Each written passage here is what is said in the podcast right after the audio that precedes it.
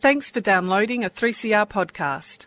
3CR is an independent community radio station based in Melbourne, Australia. We need your financial support to keep going.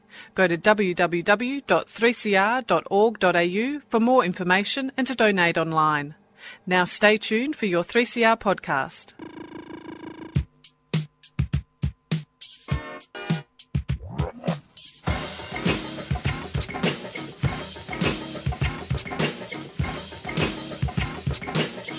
んだ意識と節くれだった。あどうですか。あそうですか。えー、それいいですね。溢れる魚とネオンの産業大人の女と子供の男透明な音と汚れた音大人の男と子供の女溢れる魚とネオンの産業大人の女と子供の男。透明な音と汚れた音符。大人の男と子供の女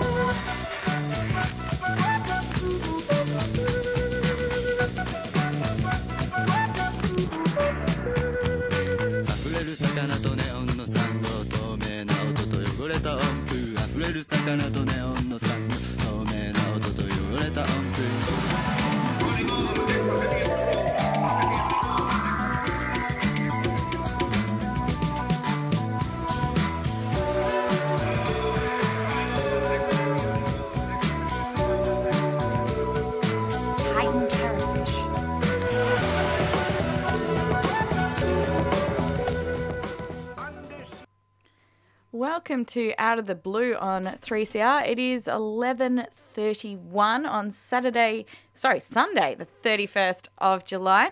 Um, you are listening to Out of the Blue. It's on 3CR at 855 AM. You can also listen online at 3cr.org.au forward slash blue radio. And we are now podcasting, which is super exciting. So my name's Heather. Today I've been joined Bye, Aaron. and we're going to be talking about the roundup of Plastic Free July, as today is the last day of July. And then we're also going to talk um, about the marine animals and some of the strange things they do. Ladies and gentlemen, this panel is now on air. In July 1976, from an old warehouse in High Street, Armadale, 3CR Community Radio hit the airwaves, heralding 40 years of independent, community owned and controlled radio. This will be the first station owned and operated by a cooperative of community organisations on a Melbourne-wide basis. This is 3CR. As the status quo of old media is challenged, as publications come and go, in a country with the highest concentration of media ownership in the world, 3CR continues to broadcast radical, insightful radio 24 hours a day, 7 days a week. We're not talking about land rights, we're talking about sovereignty. That's why it's important for us to be at the Tent embassy. From the protests against the Franklin River Dam to the 1998 waterfront dispute, from the East West Tunnel picket to the Aboriginal Tent Embassy, the history of 3CR is dynamic and passionate and ongoing. I was born here. I will die here. I am not moving. So, as we celebrate 40 years in 2016, we ask you, our volunteers, listeners, and supporters, to join in in saying, Happy birthday, 3CR!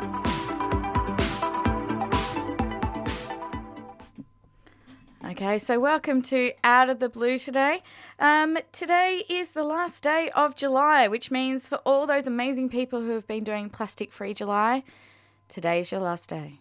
Well done. If you've gotten through the whole month, congratulations. Yeah. Now, I'm not saying it's the last day. Like, you've obviously learnt a lot through this process. You don't give it up. But today is the last day where you need to be really strict and harsh on yourself. Absolutely. Keep up those skills for the rest of the year. Yeah. And I've, look, one of the things I've discovered with Plastic Free July is I really have to rethink takeaway food. Because usually I'm picking up dinner, I'm rushing home from work, and most of the dinner comes in a plastic container. And I haven't always remembered to bring a container from home. So I've eaten a lot of pizza, Right. um, particularly the pizza that comes without the little plastic thing in the middle that stops the cheese sticking to the roof. That is a crucial part of the pizza, though. I mean, you're Yeah. going to lose half your pizza. Well, my local pizza place, which is called Uncle Johnny's, um, they don't have that little thing in the middle, which has been really good. So I've Excellent. been eating quite a bit of their pizza, which has done nothing for my, my weight ready for Hawaii. but, you know, I've, I've felt good not using the plastic.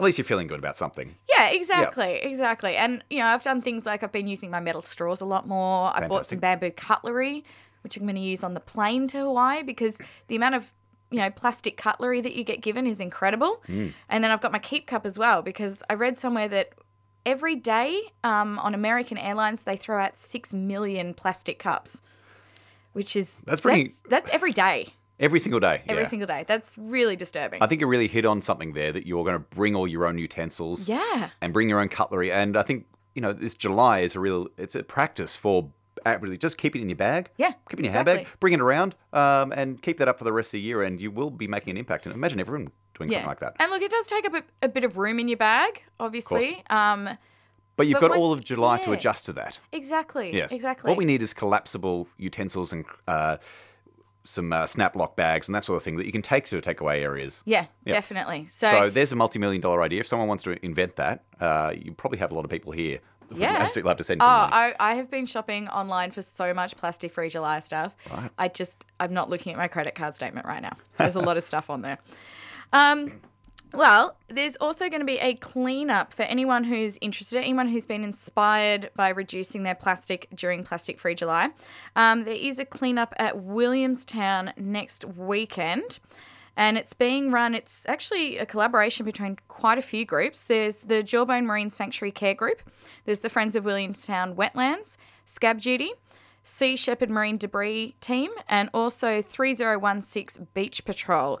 Um, they're teaming up to do a massive collaboration cleanup at Wader Beach, which is in the Jawbone Marine Sanctuary in Williamstown. If you haven't been there, really nice little spot. It's happening next Sunday between 10 a.m. and 3 p.m. And um, we will post on our Facebook page some more details about that. So it'd be great to get everybody along to do a bit of a cleanup. And they also do an analysis of what sort of plastic they find a lot of. And it tends to be a lot of plastic straws. Plastic straws. Yeah, lots of plastic straws, which can be a major problem. Well, that's something easy you can bring around. Hopefully, everyone's done that in July. Brought their metal straw along. Well, the thing I is, don't too, think it you would take can up too easily much go room. without a straw. Like, you don't have to have a straw. Yeah, sure, sure. I've, hmm. I've just gotten used to taking my metal ones around. Of course. Yeah. Now, the topic we're going to be covering today, I'm going to give a small warning. If you are listening to us today with any um, younger people who have very inquisitive minds, we are going to be talking a bit about marine sex. That's right. So you may want to uh, maybe listen to us on podcast later on when they're not around. Well, we often bring sort of doom and gloom. We often talk about some depressing conservation issues. But we thought we'd brighten it up a bit, talk about how marine organisms get down and dirty. yep. And sometimes they live in a dirty environment to begin with. So this this is going to be a really interesting topic today. Of course, someone uh, provided a really great pun for today. We're going from doom to talk about the womb, which is a horrible pun, but I That is absolutely love it because of that. It is terrible, but That is so it's bad. also fantastic. it's fantastically bad. Look, it's really good to talk about marine sex and reproduction because, look, I suppose as terrestrial animals, we sort of we do it in a fairly standardized manner. And unfortunately, we're kind of prudish. Actually, even the most experimental of us, we are kind of prudish when it comes to the diversity and weird and wonderful ways that uh, marine organisms actually have to reproduce. That's true. And it does make sense. You've got all these limiting factors that are imposed on these species. Uh, they could be migratory species, uh, traveling huge distances uh, around the ocean to find mates of the opposite sex. They could live in environments which are extreme, where it is just difficult to find another species of the same sex, let alone uh, of the opposite sex. Uh, absolute size can be an issue. Some organisms are absolutely massive, blue whales, right down to the very, very small. And also, we've got a lot of um, organisms that mate that are sessile, so they're stuck in the one spot. How do, how do they find mates? They're stuck in the one spot. And the, the methods that they employ to find and successfully reproduce are absolutely amazing. Believe it or not, I actually went to a comedy show years ago. It was um, Bill Bailey. Oh, yes, fantastic. Musical genius. Absolutely incredible. And he actually did an entire section on marine sex. And his favourite animal was the barnacle. Look, I, I think I'll actually be going and looking that up after this show. Yeah, it was really funny. So, for anyone who doesn't know, the barnacle is obviously a, an animal that doesn't move, stuck on a rock, doesn't really have many options. Um, and he informed the entire audience, and I was so excited because I already knew the fact, um, that the barnacle actually has the largest penis size in comparison to its body. Wow, I, I didn't know that. And it's because it can't move. So, it needs a very long penis to be able to reach the next barnacle along.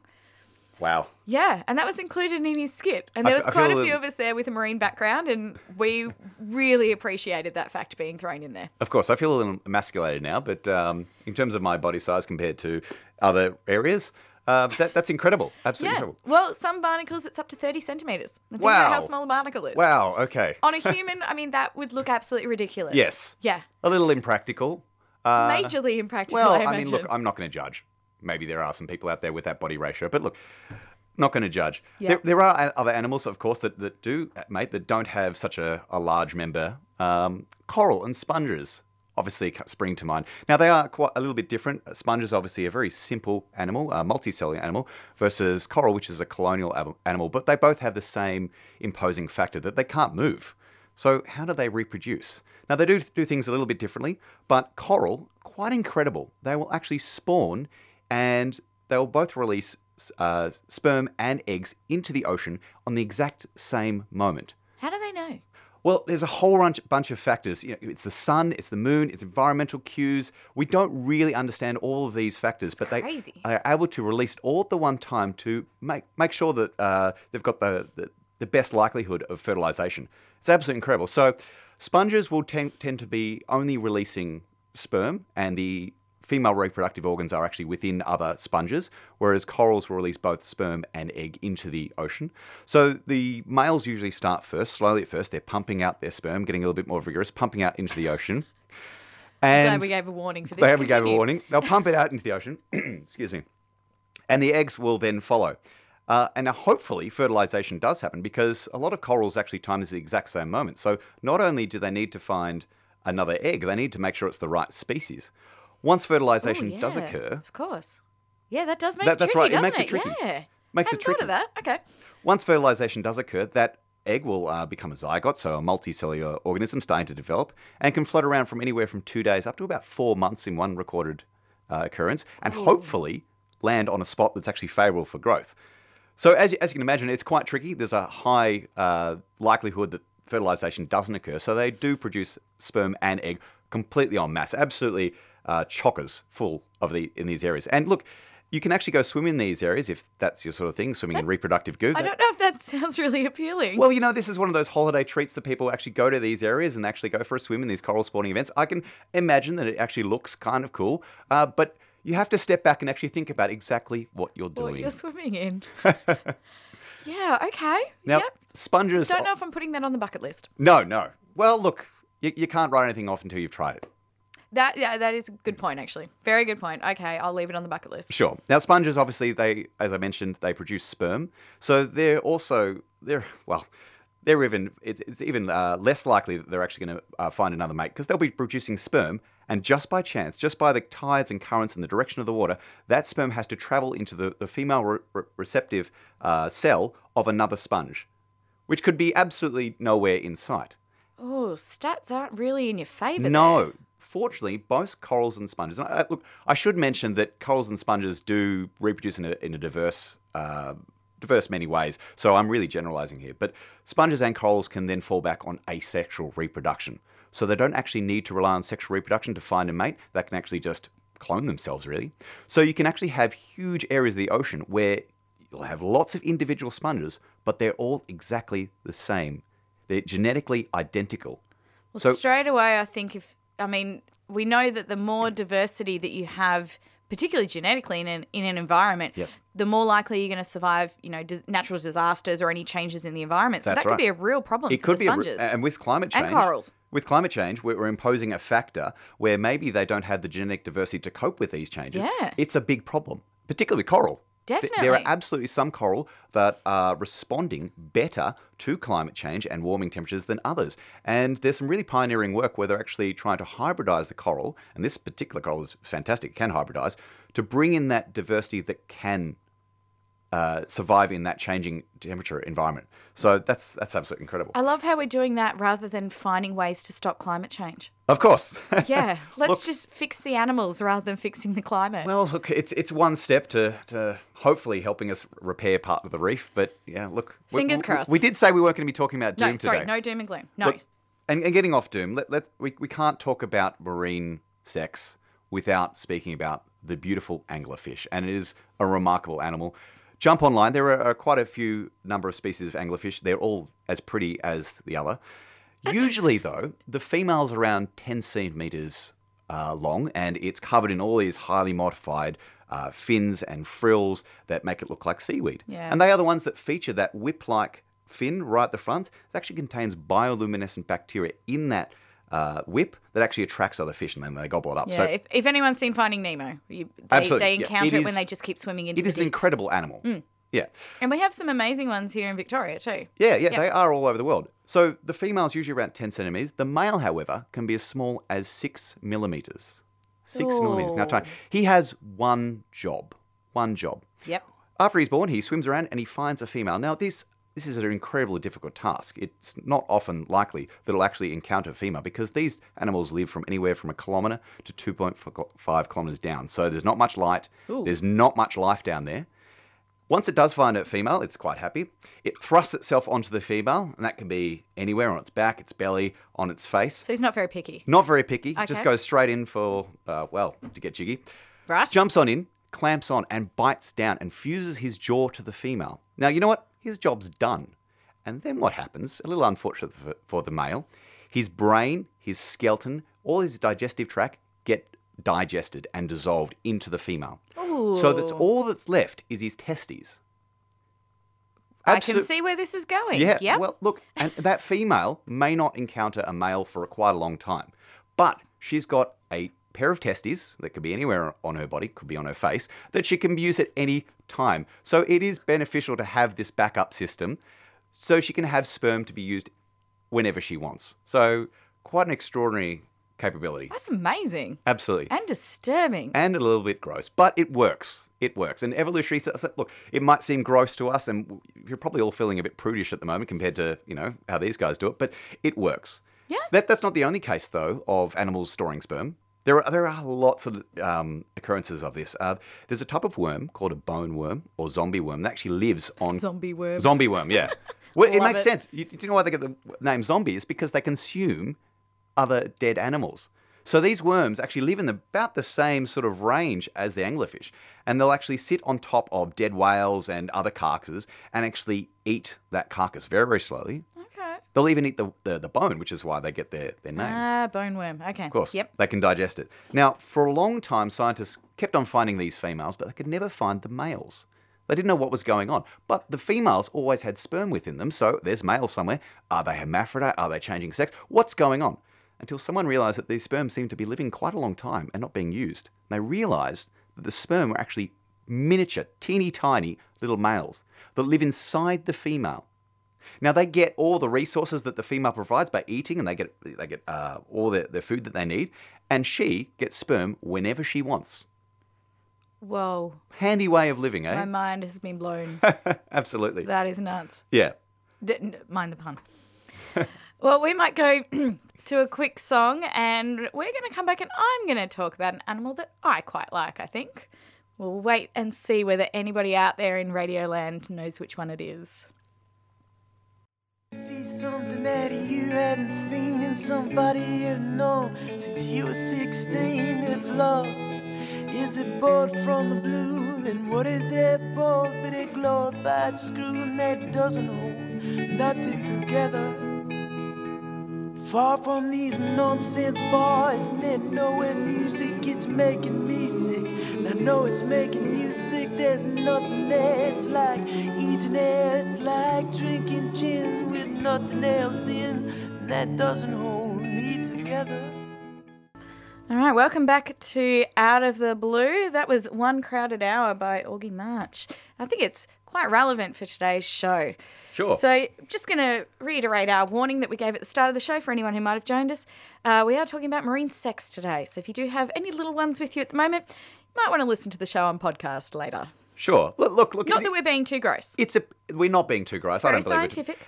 And that's right. It's a natural part of life. Uh, It in an evolutionary sense, we all survive just to reproduce. Really, That's why we're here. a little bit. Pass um, on the genetics to the next generation. Don't you feel a bit useless? Kind of, yeah. yeah. Yeah. But still, it makes for an interesting topic. It does. It does. Now, I said before that song that I was going to talk about an animal that I really like, and it is the cuttlefish, Ooh. or cuttle as it should really be called. Sure. And they do something pretty amazing. So the male cuttle, he wants a group of girls. He wants a whole harem of girls, as many girls as he can possibly find. Makes sense. And he is usually a very large individual, very impressive looking boy. And he will go around and he will gather up as many girls as he can. And he'll keep them in an area and he'll be very territorial of that area. He won't mm. let any other males in to mate with his girls. However, there are smaller males who realise that they don't have a hope in ever challenging the large male. And what they do is they do a little bit of cross dressing. Oh. They will put on the colours of a girl. And they will sneak in with the girl, and the large boy will think, You beauty, just got myself another girl. and this little male will sneak on in, and when the big male's off guarding his territory, he'll change colours and go to the girls, Hey, look at me, I'm actually a boy. and genetics have shown that the girls actually prefer to, to mate with the sneaky male, Right. who's little, who sneaks on in and manages to mate with a few, rather than the big male who gathered them in the first place. So they're they're actually choosing brains over brawn. They are. Wow. I know, it's impressive. They yep. are choosing the crossdresser. Mm. And I think that's pretty amazing. Why not? Exactly. Why not? It takes more brains to sneak in there and, and Yeah. pretend to be a girl and then go, wow, I'm a boy. It's quite risky for the, the small male. it's very risky. Absolutely. Definitely, definitely. He's got to be very careful on when he does that colour change. I reckon that's pretty cool. Incredible, Yeah. incredible. And look, we are talking about sex in all these marine organisms, and we did mention bone worms and cuttlefish, and obviously the anglerfish. So it's easy to imagine that weird sex only happens, and weird and strange, wonderful reproductive strategies only happens within those extremes. But it's not not true. Sharks employ a whole range of reproductive strategies, and they really are a very diverse group. Um, we often see them as just the one sort of animal, which is not true. Hmm. Shark, scary, gonna kill me. That's Jaws. right. That's right. Yeah. All the different species have different life habits, needs, and sexual requirements. Uh, some sharks have been known to store sperm from a male for up to four years. That's crazy. Now, we, we hypothesize that they can actually mate with other males and then choose which sperm she actually like to use Whoa, so she's not only storing it, but she's somehow able to separate them and remember. Possibly, yes. Which is which must be handy. You know, is- um, if, if you've got no other males around you, okay, great, you've got some sperm. But if Yep. a big hunky male comes along that you much prefer his, his sperm, well, Yeah. it's the one I'm going to use. And you don't hurt the feelings of the other one. no, no, they go away happy. Sure. Look how caring and sharing sharks are. That's right. Look, and some sharks, if they can't find a male, actually rely on asexual reproduction, parthenogenesis. Ooh. They actually clone themselves, which is in- incredible. So we're diploid, as most organisms are. We have two chromosomes along our DNA uh, chain. Well, two sets of Two chromosomes. so, yes. yeah, of course. Yep. These guys are polyploid, so they have multiple chromosomes. They don't need to find a mate for genetic recombination. So, as a backup, they can just produce a clone, an exact copy daughter. Now, Whoa. they will preferentially mate with a male to diversify that gene pool, but they don't need to. So that's absolutely incredible. That's cool. See, I wish I could clone myself, but mainly for selfish reasons. I would send my clone to work Yeah, of and course. I would go on holidays. Of course. Yeah. Maybe they have. Well, maybe, maybe they do that. and We just haven't discovered how and why yet. Yeah, they could have really crazy social structure. Yeah. Yeah. What about the mammals, though? The Mammals. marine mammals. Yeah. I mean, we absolutely. all know that dolphins will have sex for fun. Who doesn't? Yeah. Really? Yeah. Yep. Um, but dolphins are one of them. Yep. Um, but you were telling me about the whale while That's that song right. was on. The largest animal in the world, the blue whale, also has one of the largest penises. Three meters of highly mobile penis. Three meters. Three meters.